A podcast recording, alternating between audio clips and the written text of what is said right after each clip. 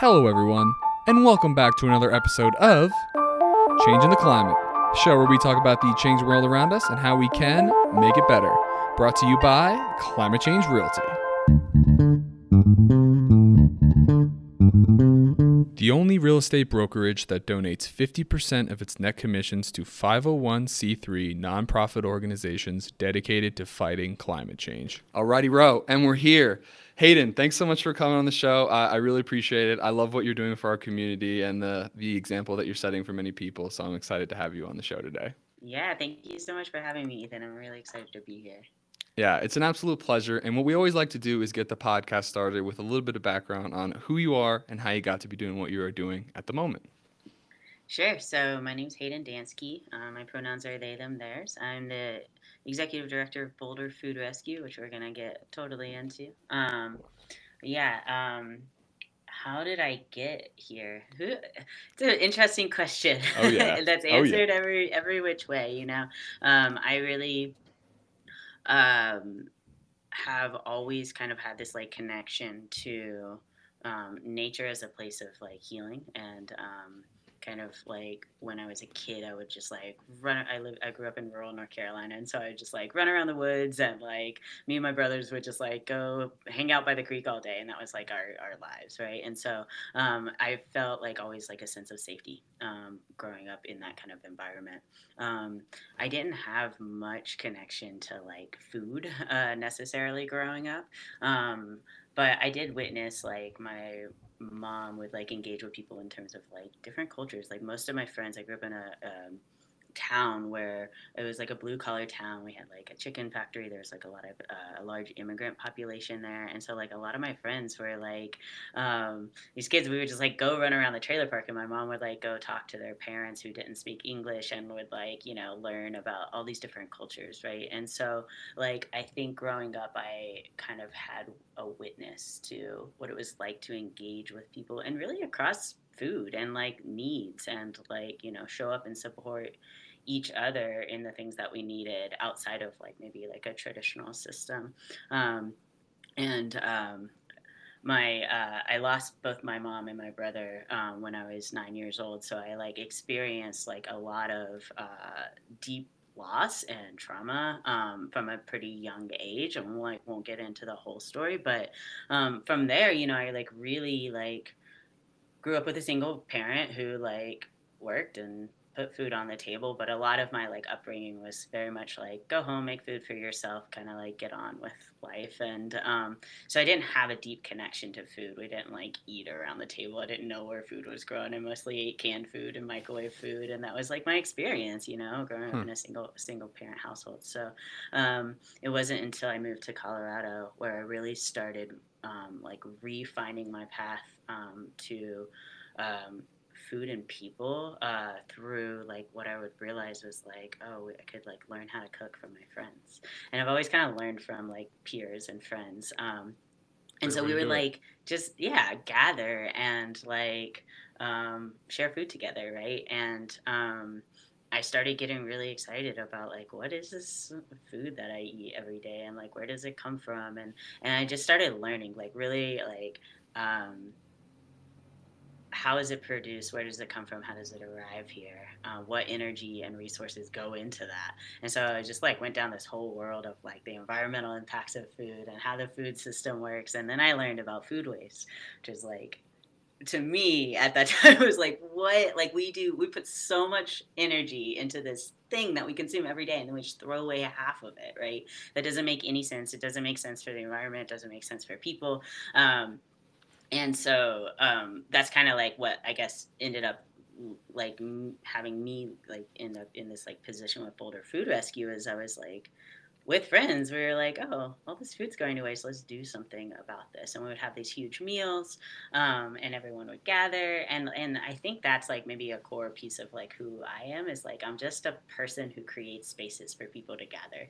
Um, like I think that's like if I could say like I have a skill, that's it. I'm a I'm a people gatherer. uh, I love like that. to create community and like it's a fun from- life. It's really sweet, yeah. And like from there, I think so much emerges, right? When we get people in a room, I mean, I think this is the heart of organizing. Like we get people in a room, we start sharing oh i'm struggling with this thing or i have this barrier. And and i as someone who maybe like experiences a lot of shame or internalizes the, the struggle um, it can be really hard to share that. And so when we start hearing other people say like oh i have this struggle. Oh i have this struggle and when we start finding those commonalities um, i think that's something that happens really in a room with food. And it's the way that we can connect across again cultures across um, all sorts of different identities because we have this commonality where we get to share this thing that we need to survive, but in so many different ways. And we get to celebrate our diversity and our differences and the unique ways that we exist in the world. And I think that's like um, something that really draws me to BFR and kind of how I ended up in, in this role.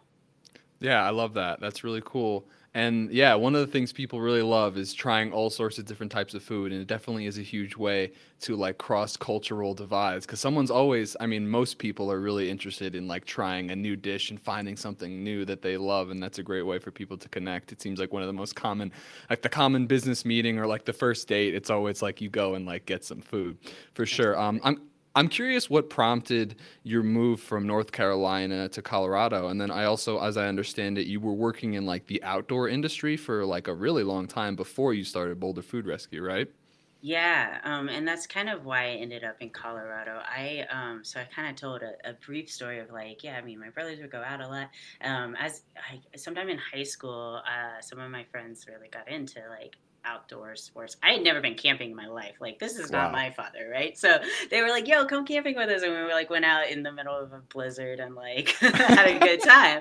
Um, and so they kind of got me into like um, living a actively like choosing time in nature to really cultivate for me like a sense of connection with this earth, connection with uh, it's like a spiritual thing for me. And and even though i'm alone it's like this feeling of like never alone right? Like just like i don't know um finding that sense of self that like i really needed. Um so and part of me was just like also running away from north carolina and some of the struggle that i experienced there um certainly as a queer and trans person in uh the bible belt um but totally. also as like you know, my, my childhood trauma was hard and I needed to get out. Um, and Colorado was like this big dream, like there's big mountains there, um, big dreamy place, you know.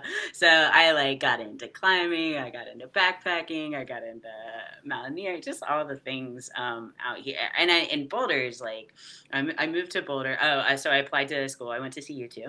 Um, Go Buffs. I got some scholarships uh, that like sent me here. I had never been to Boulder, so I was like, cool. Um, that it just kind of like the things just worked out in those ways, you know. Um, the fact that the scholarships were here instead of any other Colorado school, right? And um, just hmm. to have the amount of access, like when I moved here, to like I could literally bike up to the mountains, like that was really freeing for me, and it's such a privilege and something that I try like to not um, take for granted in my life. And if I do, I usually have to leave and come back and be like, oh yeah, this is such a um, it, it is a privilege and it's really like a need for me in my life. Um, and so, yeah, I, I, got into like all of these outdoor sports and um, found my way uh, into the outdoor industry because I would like go to the climbing gym and meet people and talk to people. And um, they needed uh, more folks who weren't like white men running their trips.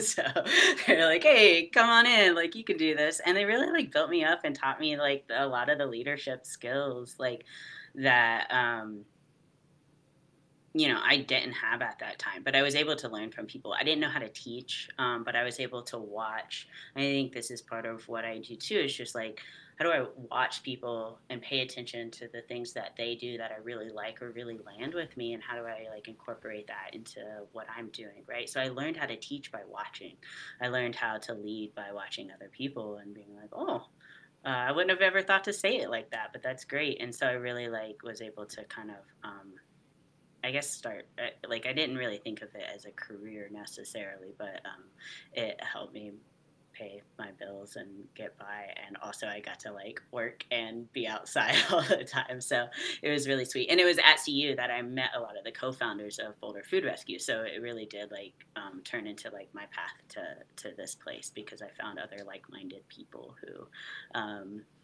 who joined. Right. BFR. Yeah. That that's really cool. Yeah, so I, I, yeah, I'm sure that it was like a, a tough path for you based on, what I understand. And I'm sure a lot of people have varying degrees of, of difficulty in their life. But I, I just love how you just you talked about how you were it was paying the bills, but you were out there doing what you love. And it sounds like now it's just transitioned into the exact same thing. And I don't think there's any better way to spend your time. And I really try to emphasize on this show that people like what you do with your career is so so important. And if you're not doing something that's you're passionate about, it's just such a waste of time. But but anyways, um, so can we can we talk about like the origin of Boulder Food Rescue and then kind of what it has evolved into today? Yeah, absolutely. And I totally agree. And I, I don't even think to say that sometimes because I literally can't imagine myself in a Right? position where like I hate my job. And like I know that's like such a privilege too. Like people have to show up and like do what they need to do. Um, and so I wanna like acknowledge that and like I don't think I would make I don't think I'm cut out for a lot of those uh, kind of more traditional environments. And so feel really grateful for that. So, um, yeah, and like, how did BFR start? Well, we started learning about food waste. Um, we um, there was a group of us who started doing these giant meals um, in our houses, like I was kind of saying, and then we were like, you know, there there are folks who who need this food. Um, we started a program called Food Not Bombs, which is actually a national. It's not.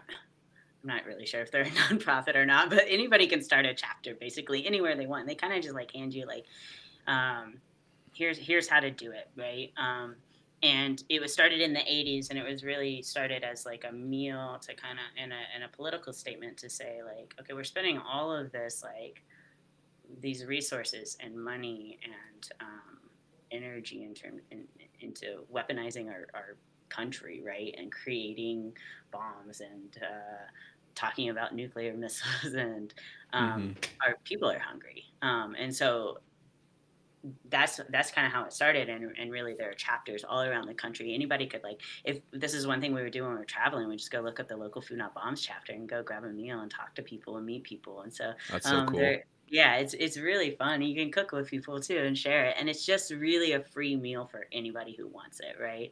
Um so we started that up. Um and there were a couple things that we learned from people who were eating that meal. We had like a hundred folks out in the park. It was always a good time. People were like playing music and hanging out. And um, one thing we did that we didn't necessarily realize was like unique or different because we were coming at it from such a different angle was like anybody could cook, clean, serve, participate, right? Like there was no rules around like, oh, you have like if you are unhoused, you have to line up here, and if you're not, then you get to serve, right? Like we didn't have any rules like that. We're like, yeah, sure, you want to clean, great, you know. And so we created this space where we really started to like um, obscure those lines between who has resources and who doesn't, like who's serving and who's being served, and what people would tell us because it was a really a good mix of folks who were like again unhoused was like you know um, people. Um, people with families, people uh, with housing, but wanting to come out and eat a meal. Like it was a it was a strange mix of folks. Um, but people would say like, this is the healthiest meal we get all week because we were getting like primarily fruits and vegetables. Um, and they would say this meal is different because we all sit down and eat together. And I think those two pieces of feedback like really informed the values of Boulder Food Rescue in a lot of ways. Like we distribute food. I'll talk about what BFR is, but we distribute food, but we do it in a way of like, how do we all do this together? How do we all sit down and eat together? You know, is, is kind of the value behind it. And then another thing that was happening at that same time is a couple of the co-founders, there were five of us. Um, I had graduated CU, but there were two others, uh, four others that were there, and two were um, getting their PhDs and did this research uh, with the data from the food bank around food waste. And they showed that there was enough food going to waste in Boulder and Broomfield County to feed every food insecure person in Boulder and Broomfield County um, simply off of that food waste. But there was this big issue in terms of like optimization of like, how do we get that food to people? And what are the struggle, like, why isn't that happening now? What are the barriers the food bank has? Um, and we found out that by the time that, um, especially produce, like those like more perishable foods would like go from a grocery store who's donating it because it's about to go to waste to a food bank and then get sorted and then redistributed it out to a food pantry. And then that would then get to people like three to seven days can pass. And so in that system those more perishable foods like fruits and vegetables are going to go bad. Um, so simply because of the ways in which they are you know trucking food to the warehouse sorting it putting it out in this like kind of big uh, and and like I don't want to like discredit like they move a lot of food around, but those more perishable foods are going to go bad. And so we really created a model to take food directly from a grocery store to a community that can use it right away. And so that so I say all of that because that I think explains Boulder Food Rescue. We form relationships with grocery stores. They donate food that would otherwise be wasted. Um, and we can talk about what that is, but it's mostly produce um, is what we're focused on. And then we take that directly to about 40 different communities across Boulder. Um, and then those communities distribute it out to, to people. And we do that uh, with the power of about 150 volunteers. Um, right now, we're doing about 12 shifts a day. Every day of the week, we distribute about 1,500 pounds of food a day.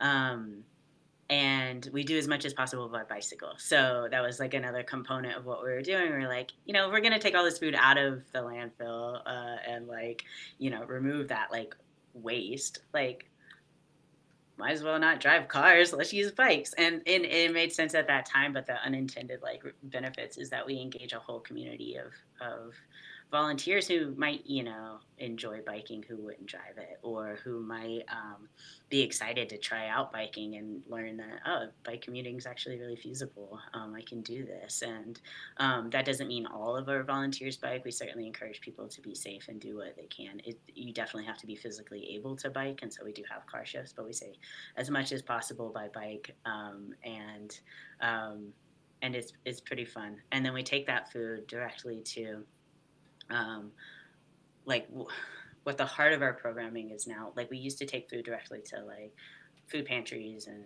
and meal programs like shelters um, the bridge house um, and we do still do some of that but i think where we really shifted and what we focus on now is what we call no cost grocery programs and those are programs that happen at communities um, and then residents of those communities distribute the food amongst themselves. So instead of taking it to a pantry where somebody has to go out figure out what times they're open, stand in line, have the right paperwork, qualify, get a certain amount of food, figure out transportation back. We take it directly to like affordable housing sites or preschools or daycares or places where people are already gathered. And the whole point of that is to decrease barriers to accessing food. Um, so instead of them having to go do all of that work, it comes directly to their community room at their affordable housing site or their neighbor's house or uh, the playground area or the laundry room and they know when that's happening and then you can just basically go for like a free grocery shop there um, with what we get right? So it's like primarily produce sometimes some other things um, and then the residents at those sites they really they receive the food uh, they put the food out they call their neighbors they distribute it out they um, you know clean up what's left. They're, they're really in charge of that program and they get to make decisions around how that program runs. So each one's really different. Sometimes it's a, a table where it's like a free shop. Sometimes it's uh, people do like door-to-door deliveries you know they have like ordering systems. Is really different depending on the program because it's it's what really meets that community's needs. And so that's the idea behind it. Is like people actually have all sorts of ingenuity and creativity and connections in their communities. They're already leaders in their communities. How do we use food as the tool to um, allow them to express that and to give back and to support their neighbors um, without saying like, "Oh, we have the way it should be in your community." It's like, no, they know what's best for their community. They're just like lacking the resources, like in wages or food, right? And so they get to like enact that power. So did you you guys just look at the way the system was currently out? First off, how many years has this been going on? Ten years.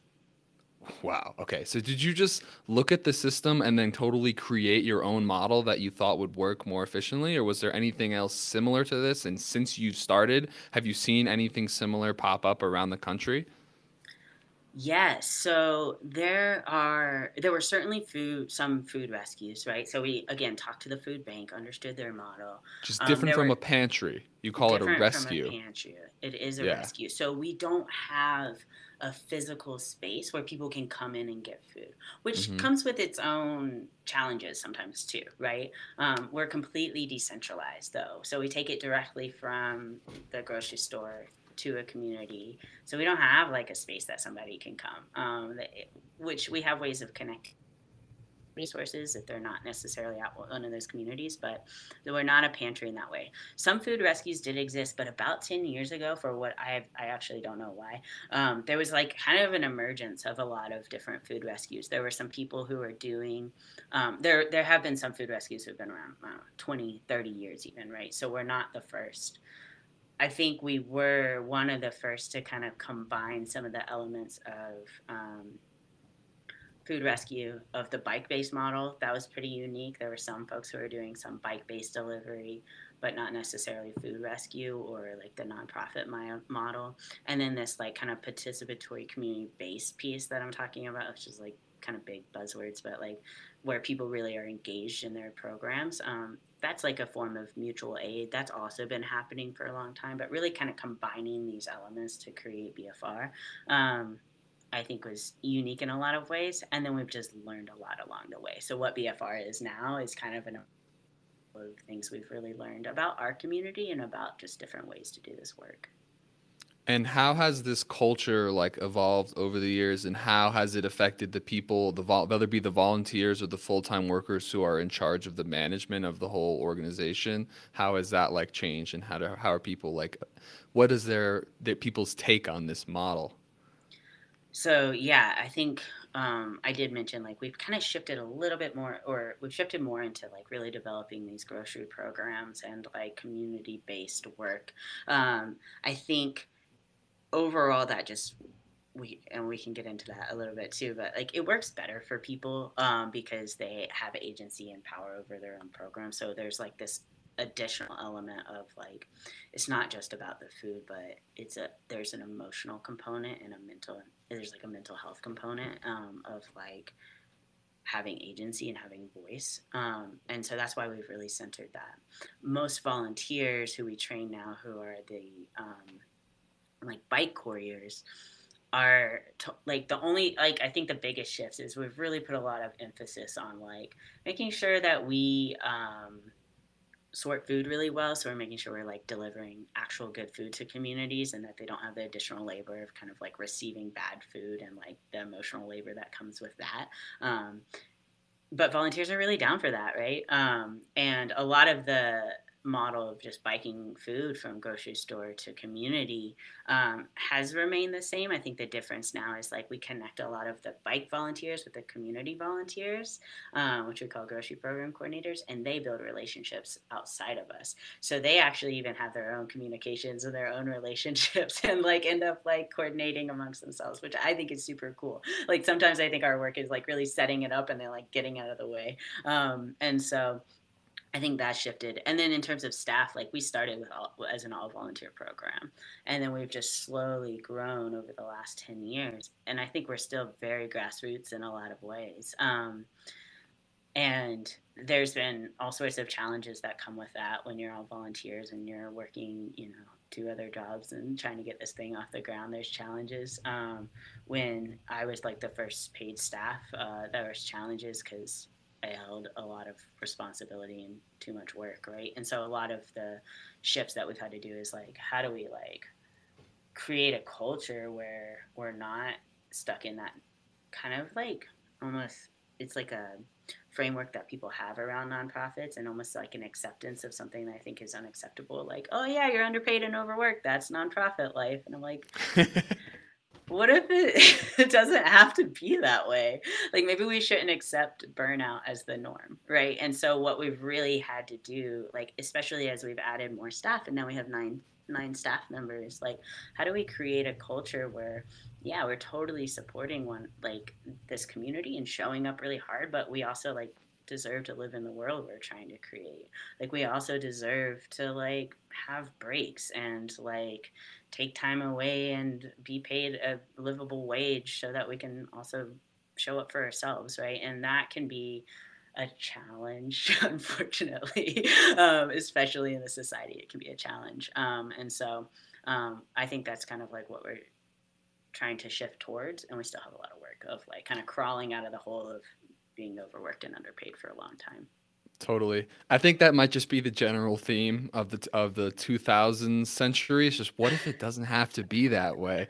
And we and I think I, I hear a lot of yeah, I hear a lot of this um you have this um inkling towards decentralization and community leadership and i definitely want to talk speak a little bit to that why why that's so attractive and how you've seen it um, work really well over the years with what you've been building and you have this idea of like shared leadership at um, boulder food rescue so i just wanted you to speak a bit to that and why it's so appealing and how it's worked for you over the years Sure. Um, yeah. So like, and it when we talk about shared leadership, we're talking about how do we do this on like many different levels. So when we talk about it at the grocery programs, like on this programmatic level, um, I had to, and I maybe I should say like I didn't understand.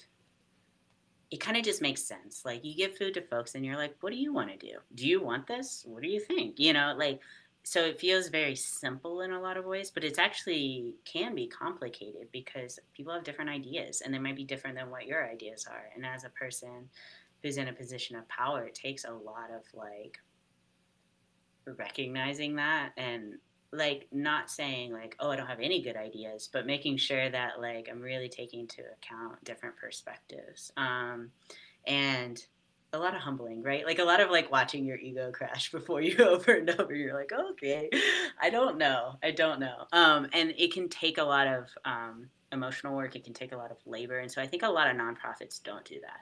They simplify labor by saying like this these are the rules this is the way it has to be you have to line up at the pantry at 9 a.m you know you have to take a number you have to fill out this form and they're stuck to the same they're also beholden to systems that are maybe outside of their power like um, oh the government funding needs this you know um, oh we have to track this amount of data which can be hard for maybe like undocumented people to go fill out data right? Um, but they need it for some report right? And so like they're also stuck in in this system that's maybe not working. Um, but it's just easier and so they create these rules and this like way of being that um, makes it easier for them but i don't think it necessarily works better for people right? Um, people don't have agency or voice or power or even the ability to give feedback or if they want to give feedback it comes at a big risk and i think oftentimes people in power don't understand that or see that. We have a resource that somebody needs to survive. There's power in that and so you can't be like holding this resource and be like, tell me what you think of me without like developing like some like sense of like trust, right? That like if you tell me something honest that's maybe hard for me to hear that I'm not going to keep this resource from you, right? And that takes trust and that takes relationship building. And so I think our work in terms of sharing power, when we say we want people to trust us, we have to show we trust them. And so to do that, we have to really develop structures where people actually have power over their own decisions and their own programs and their own communities. And that does take a lot of work and time. And I think it's often not seen by funders necessarily as beneficial, right? It's not seen by even it takes you know i could talk about this for hours uh, sure. just to get at like why it's important and so that can be hard to explain in a hundred character count, you know, answer to a question on a grant. So um, I think typically because that work is underfunded too, and it does take time, it can be hard to. Um, it could be hard to do. Um, and I think it's super important because what happens is people develop programs that work better for people. Um, they work better for people um, because they know what works best for them. And so um, that's what we're doing programmatically. And then we kind of have to do that internally as well. As we do have um, we do have some amount of hierarchy, right? Um, it's a it's a short hierarchy, and we make sure that that hierarchy has structure in place for people to give real genuine feedback where they're not going to feel like oh my job's on the line or and i hear that all the time from folks who like maybe work a job where they don't trust their boss or they feel like like we have to again we're holding a resource that people need to survive like money right um, and so if you're in a down power position, it can be really hard to give real genuine feedback. And so it's our job as leaders, I think, to create the systems and trust where people, and that means also not just having the system in place, but how do you respond when somebody gives you feedback that's hard to hear? Um, are you open to it? Are you reflective of it? Are you accountable to your actions? Like, or do you apologize for the harm that you, cause? because we're going to cause harm to people. That's what humans do. We're messy we're all just like a bunch of messy balls bumping into each other, causing harm. So um, it's true, and so like, but we get better over time we heal and yeah and so like i think our work is really like being in process being accountable to that harm doing things differently and people learn oh i can show up and, and be in this relationship and and that's my work too even as a leader of doing it with other folks it goes both ways and so how do we create those places where people feel like they can um, and not just give feedback around hard things but be their whole self at work like we don't like you talked about being in a in a job that you love. I think we attract a staff team of people who want to work where they don't have to like compartmentalize themselves to show up to work to be like oh that's my personal life and this is my work life and there's some amount of that because we're humans and that's what we do but like we get to be our full identities as uh, you know there's a lot of queer people there's a lot of trans people there's a lot of people of color. How do we all come together across you know multicultural group of folks and like get to be our whole selves and learn from one another right?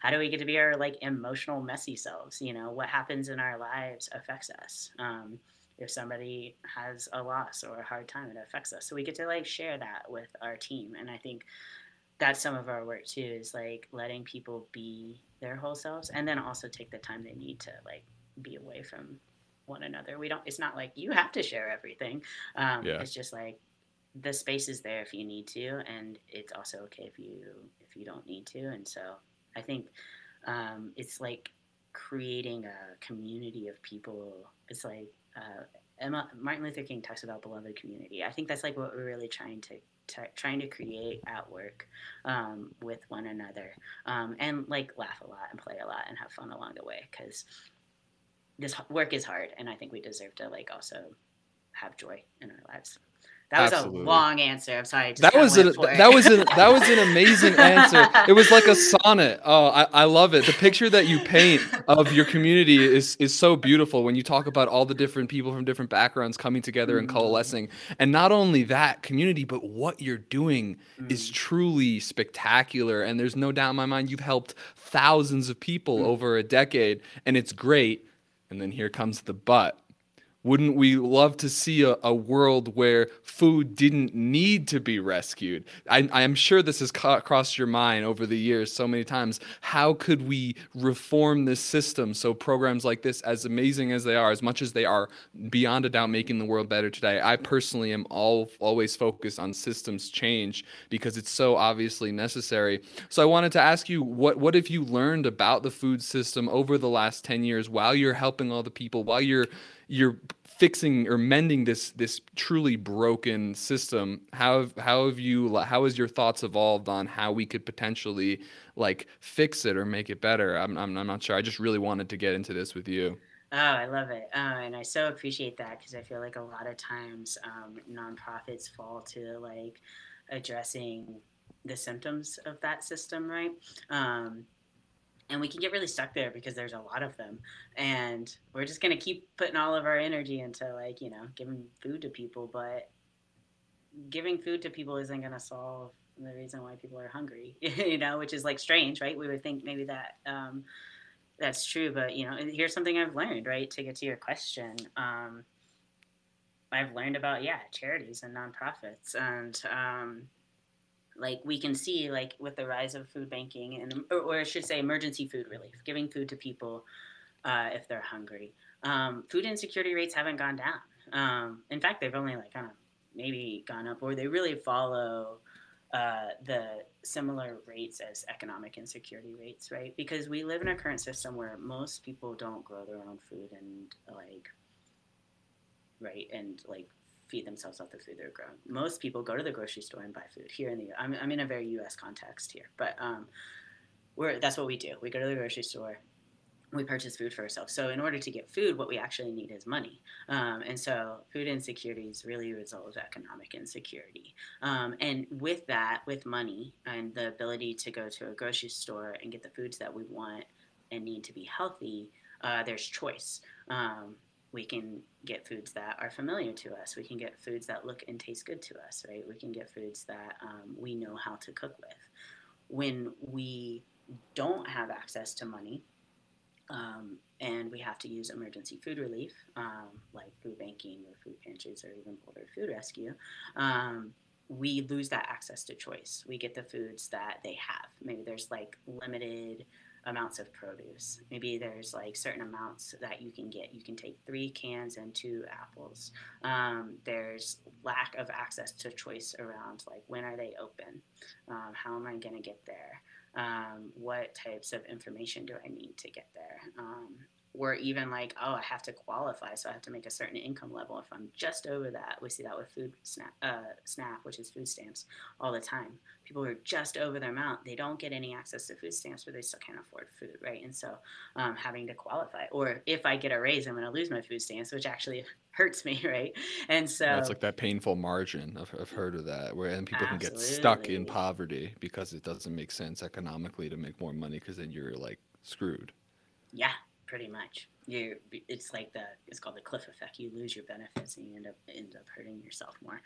So, um, that was a random uh, kind of tangent, but that's something that we see that we're not actually addressing the root cause, right? The root cause being economic insecurity, um, and we can get into to that a little bit more if we want. And then we see the food waste side of things, and they're almost like they both ultimately have the same root I, would say like oh, lots of things lead back to some of the same root causes of like capitalism, white supremacy, uh, patriarchy. When you look at these big systems, but they're almost like I, I feel like sometimes food rescues fall into the trap of uh, trying to address both simultaneously. I mean, like this is what we always say: we, we take the food that's going to waste, we feed it to the people who who need it. Um, but if food insecurity root cause is like economic insecurity, lack of access to living wages, lack of access to like fair employment, housing, you know, these things that affect people's like economic security. Um, and housing is totally intersecting with that. Um, you know, food waste is also like, isn't necessarily going to solve that. It has its own kind of issues and and and it's it's ultimately leads back to this like idea that like right now, food waste is still profitable. Um, grocery stores benefit if they overstock their shelves because people are more likely to purchase food if they see abundance, right? It's like it's a wild if, world. It's yeah, you know, when you're at that party and there's one cookie left on the plate and you're like, I want that cookie, but I'm not gonna take the last cookie. You know, like that happens. like when there's less, like we don't take it. And so when there's more, um, people are more likely to purchase more. Um, so it's profitable for them to overstock their shelves. And then also we're more likely to purchase um, things that look perfect. You mm-hmm. have your, you know, no bruises on your apples. You have your iconic carrot, you know, and if it has like a funny divergence or something, you're not going to get that one. And and that makes sense. If you're going to spend your money, you might as well get the one with no bruises. like it totally makes sense. But it doesn't mean that that um, apple's bad. You just got to cut off the bruise, right? And so um, they're kind of also like beholden to this like um, kind of demand of like consumer perfection and what we need. And so um, so those are the foods that we often see are going to waste you know? Sometimes it's like slightly damaged things funny looking things. Sometimes it's just that they got a new shipment in and they have also to maximize profit they're going to um, and this might be way too much detail, but they're gonna like uh, maximize the floor space and how much they have out for consumers, which means their back end space is very small. They don't have a lot of room for storage, and so once something comes off the shelves, it's got to go out right away. Which is also one reason why we pick up from a lot of grocery stores every day. They're pulling food off those shelves sometimes three times a day. Sometimes we do two shifts a day, um, and so um, it's a lot of food waste. It's a lot of food waste, and so like we need to if we want to like address that what we need to start looking at is um, how do we make source reduction just as profitable or more right? Exactly. like, how do we actually because you would think oh like not spending the money on purchasing that food and trucking it across the country would be cheaper but for some reason because of subsidies and the ways they work because of like what's incentivized even like and this is like probably ruffles the feathers of a lot of like food donation charities but like it's incentivized for the grocery store which is great like it grocery stores get tax credits if they donate food that's great because then they're more likely to donate food than to throw it away but it doesn't necessarily incentivize source reduction, right? Um, and so it's good for us because we're more likely to get more food that we can take to people. It's better for than going into the landfill or even to the compost. Like we'd rather feed people than the compost too. But we also need to look at how do we, yeah, how do we get really creative around the ways in which that we can stop purchasing that food in the first place, shipping it over in the first place, and um, yeah, that's like a another big world yeah. what that looks like. Well, I mean, this is the economic security thing. I, I don't have I don't have a, any anywhere near an idea or an answer for that. I, it's something I've been thinking about lately. How like I've been like like the other day I was like drawing on my board how like the world's money is like can be split into like triangles and like the smallest percentage of the of one triangle has like none has like all of the money and then the other side has like none of the money and then like there's this big part in the middle where a lot of the resources are and it's something and it's, it's interesting how i've tried to find a way to not specifically focus on one um, political issue in order to help mm-hmm. as many people as possible i've focused on climate change because i figure okay everyone lives in the climate i can help everyone by helping that and then you find out that it's all connected and there's no escape and you have to you have to try and fix everything if you want to fix one thing in at least when it comes to like the environmental issues. So that's um that's been hard for me when I'm trying to be like rigidly focused. But um it, I I really believe in this idea that I, I don't think that the society is like horribly tyrannical, worst it's worst it's ever been. I think that we're, the humanity is generally doing better than it's ever been before, but that doesn't mean that we can't continue to improve off of that. And there's obvious specific points, like talking about trucking thousands of pounds of produce out of a grocery store that would have been thrown out. Just seems like an obvious point of intervention that could be fixed. So yeah, I, I don't know. Is there anything you've thought about how, even if it was like 20 to 30% of our food wasted rather than 40 to 50%, that would be an immense improvement, you know? Yeah. Um, totally. Well, and I, I, appreciate you saying it's all connected because even though that is hard, it is true. And I think it's important because climate, the climate crisis does affect, well, obviously people. this is the planet we have to live on. Um, and it disproportionately affects people, right? Who maybe um, are going to take a bigger hit if, you know, their properties damaged, who live in places that they can't necessarily escape. Like we see that, I mean, we see it all the time and so uh, we don't have to get totally into it but I well it's, it's all the same we're always we're yeah. leeching off the bottom percentage of the population in order to live and that's how society has always been but the reason why i'm optimistic is because it used to be 2% of people leached off of 98% of people and now we've gotten to like two percent leeching off of like forty percent. So I'm hoping we can keep. You know what I mean? Do you know what I mean when I say you that? probably know better than me, but I don't Whatever. know. It depends on the day. it depends on the day for me. But yeah, I'm like I don't know. You probably know better than me. Um, what human was history. I gonna say? Well, and I think there's this piece around like we have. I think like we kind of have to address it. Like our survival depends on it. And i don't think you know a society that exploits people for power and money addiction like is inherently sustainable you know? Like um, i think in a lot of ways it is it's going to fail um, because it kind of has to. Um, and i think that adrienne maree brown adrienne maree brown's like a big inspiration um, to some of our work um, and writes a lot about like emergent strategy and looking at nature for patterns. And um, but she says this one, she, one time I heard her say something like. Um, utopias are constantly being created in a dystopia and i love that because i love like this idea of like yes like we are and like these systems are big and it can feel really defeating and we have all these little microcosms of really cool stuff happening and like we see worker owned co-ops for example like popping up a lot even in a capitalist economy where like workers are starting to have voices and like agency and like power. Um, that's one thing I would say, and I know we got to get back to the food waste angle, but in this world, in this world we're imagining, I think we might need all sorts of. I don't know the answers. First of all, I have no idea what this well, world well looks like necessarily, but I can imagine, um, you know, like there has to be living wages and fair working conditions for people. And especially, I would say, people who are growing our food, because some of our farm workers are some of the most disproportionately affected people in these systems. Like, terrible working conditions, oftentimes trafficked folks, lots of undocumented people who have no agency whatsoever, lots of wage theft, lots of like, um, really harsh conditions and then the people growing our food right? So when we look at the food system like we need to have some type of like reform there and i think that would actually like it does if we sh- if we could shift to uh, more like local and regional food producers and hubs then we're going to have more agency in how people are treated and we're also going to actually probably reduce food waste because we're, we're going to become less and i'm not saying we should like cut out all things that are shipped across you know the country or the world but we could start to imagine um, systems where um, some of those subsidies that, like, I guess, um,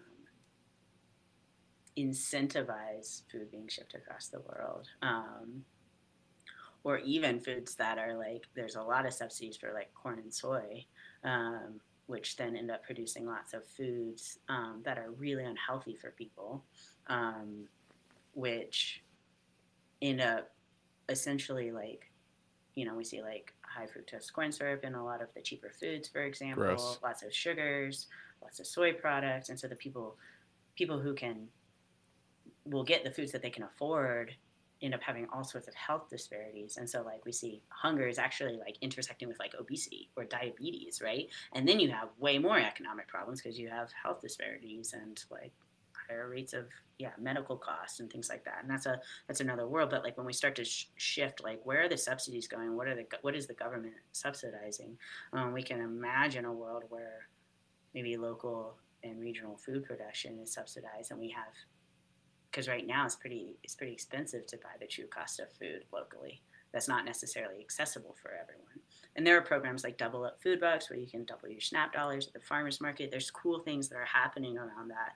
But maybe we start to imagine worlds like that where that would actually reduce food waste because food's like there's less, you know, trucking costs and we lose food in shipment and things like that. Um, but we could also like maybe have more agency and voice over the foods that we get, right?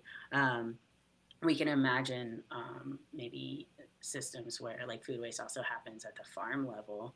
They won't harvest food if it looks funny because their consumers aren't going to buy it. So we can start to shift well what will consumers purchase? Or could you purchase it? There's cool programs happening around this like purchasing like ugly foods or imperfect foods right at lower cost. Um, could we like incentivize harvesting at a farm? Um, and the farm workers and laborers don't have the resources to do that. So, like, are there alternative systems where we can pay for that food so it doesn't just fall on the farmer to figure it out, who's already like struggling to make make do, um, but get that food at the farm, right? So it happens at the farm, it happens in transport, it happens in the grocery stores, right? We talked a little bit about um, source reduction, incentivizing that. Incentivize like some grocery stores are starting to figure it out, repurposing foods internally. Um, this is still kind of within this capitalist framework, but we're we can imagine cutting it down a little bit. Um, Whole Foods is figuring this out, which kind of makes sense because they're owned by Amazon and they're really good at figuring these types of things out. But like um,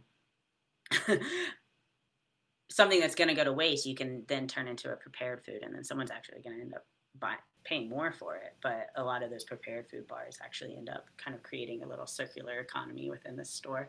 Um, and then like at the consumer level, you know, like humans will go buy food. I said humans. People will go buy food at the store. we take it back to our. We take it back one to of our, those.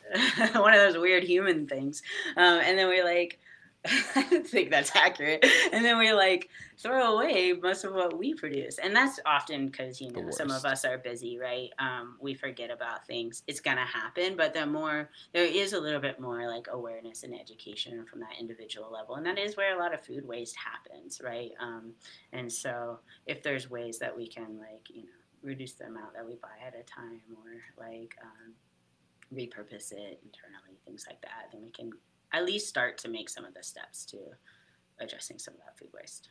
Well, Hayden, thanks you, thank you so much for sharing. That was perfect. I think we've covered we've covered the food stuff uh, on this topic fair, on this uh, podcast. Fair enough. And I'm going to be talk. I'm just getting started on this topic. I'm going to be talking to people who are looking at the system from a higher level. And I think consumer preferences um, is a huge factor. And the thing about it is, consumer preferences always change um, as society changes. And I always I personally believe that society can change based on the actions of leaders and individuals working together. So I, I have a lot of faith. And like I said, I I appreciate everything you're doing. So yeah, that's great as far as Boulder Food Rescues. But before we finish this podcast, I wanted to talk about something else that you're doing. That you have these this other project. You just recently re- released this book, and I wanted to just talk about the uh, the impact that art and poetry has in your life because you obviously have this strong connection to the people you work with. You love this community um, way of looking at life. I don't even know what I'm saying. But um, yeah, I just love to talk about art and poetry if I can manage, because I'm always talking to like scientists and economists and stuff. But uh, this is a, a good way to end the show. Totally. Um, I appreciate you bringing it up. Yeah, and I can totally get into all the like crazy systems change that we need. And and I appreciate. I I will get into art and poetry. I just want to appreciate you for asking those questions because I feel like so many nonprofits don't like our goal. Right, is to work ourselves out of a job. And it's really important for us to talk about even the ways that we're beholden to these same systems and that we actually need to stop trying to protect ourselves and really say what's happening um, and look at ways that we don't That's exist huge. anymore. Right. And so I just wanted to appreciate that. Um, Thank you for saying that. You're the first nonprofit leader I've heard say that. So that means a lot. I'm glad that you said that. Yeah yeah, it, it, it is unfortunate to see like oh a lot of the nonprofits are actually just working like not addressing the root cause, not holding corporations accountable, people who don't pay their workers well because they need those people to be coming in the doors to make money and that like I'd rather I'd rather go out fighting with the truth than than uh, just keep on like living the lie. I guess. Hey, that's a great lead into art and poetry. Send um, it. Yeah, I mean, I think you know, for me, there's this. Um, what writing does is helps me externalize things that are happening internally that I don't even know. You know, it helps me like ha- create link. Okay, uh, Dominique Christina, she's a poet. She says uh, words make worlds, and I love that because it's like, oh, um, Bell Hooks, who just passed away, also talks about like we have to imagine a world to be able to like. Oh, I'm just butchering this quote, but she talks about this like um, it's really important to like have like. Um, we have to imagine a world if we're ever going to like make change and be in it right and so what i think art and poetry does is it enables me to create language and worlds around things for my own healing and my own process of like growing up in this world, right? And um, there's also this creative element that I think is really important for me to connect to because one thing I can do, as we just went off into the tangent around systems change, is like intellectualize as a way to not like, it's almost like a it's helpful and it's fun and it's cool to think about these things, but it can disconnect me from the actual emotional experience that's happening. If I can just figure it out, then I don't have to feel it. And so, what art and creativity can do is like actually help me connect to, oh, actually, this world can be pretty painful sometimes or scary, right? Like the climate crisis is scary. Um, and so, it's a different way of expressing um, that helps me connect to the emotional components of what it means to be a human in this world. And so um, I do this a lot through like performance poetry in particular. I think it's my jam because like yeah, there's the writing element and then there's the performing element, and that's where I think yeah, loop back to the beginning. Um, expressing that you might not believe this, but I, I, I used to be like really withdrawn and shy and like totally mute. I like barely I talk to people.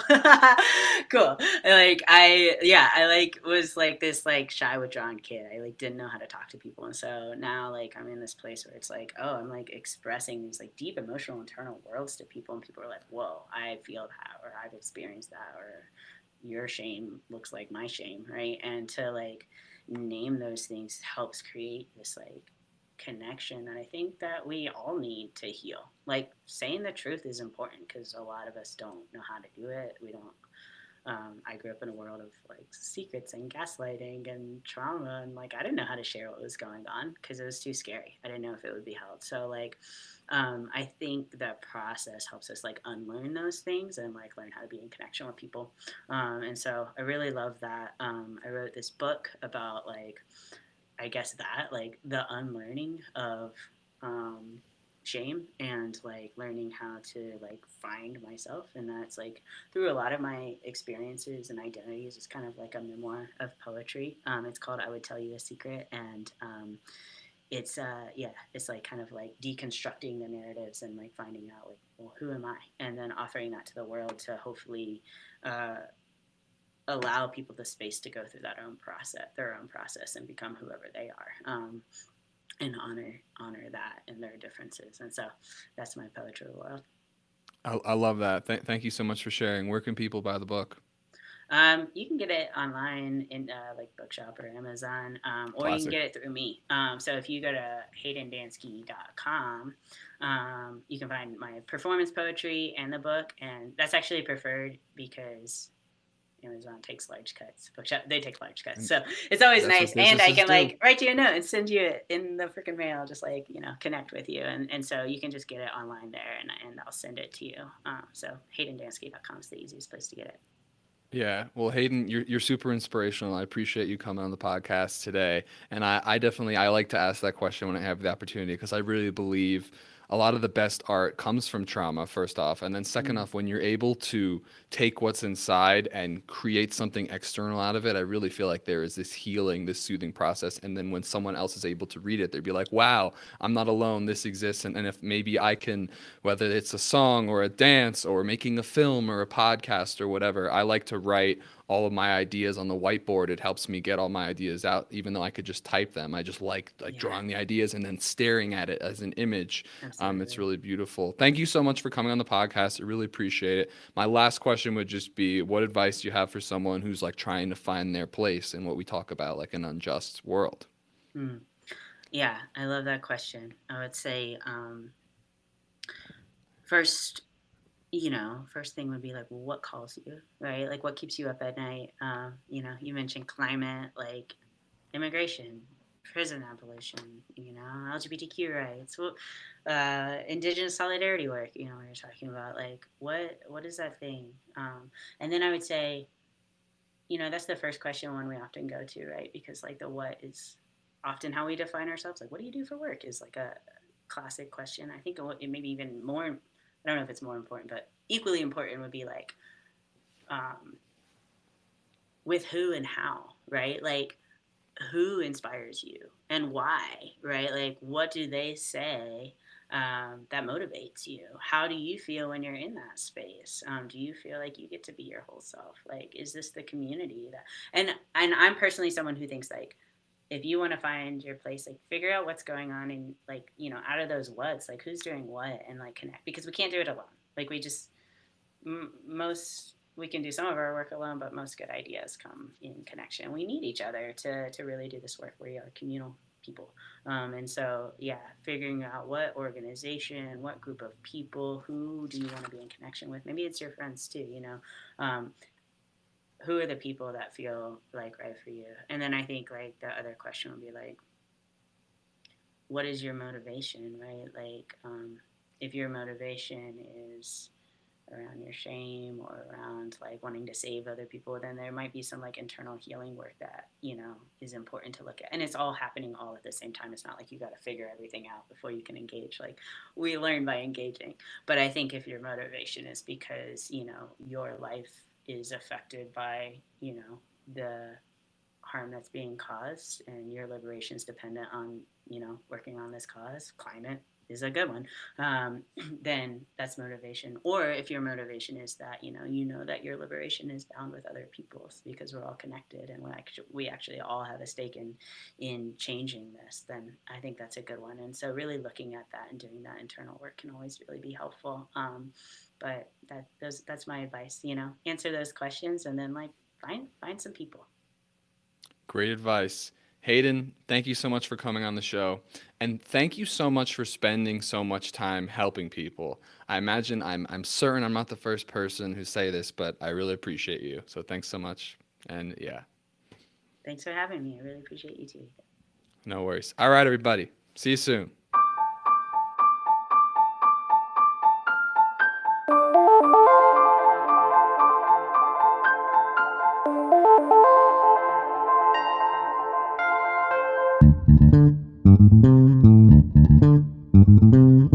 So, if you or anyone else you know is looking to buy or sell a home anywhere in the USA and would like to create thousands of dollars in donations without any cost out of pocket, please visit ccrboulder.com today.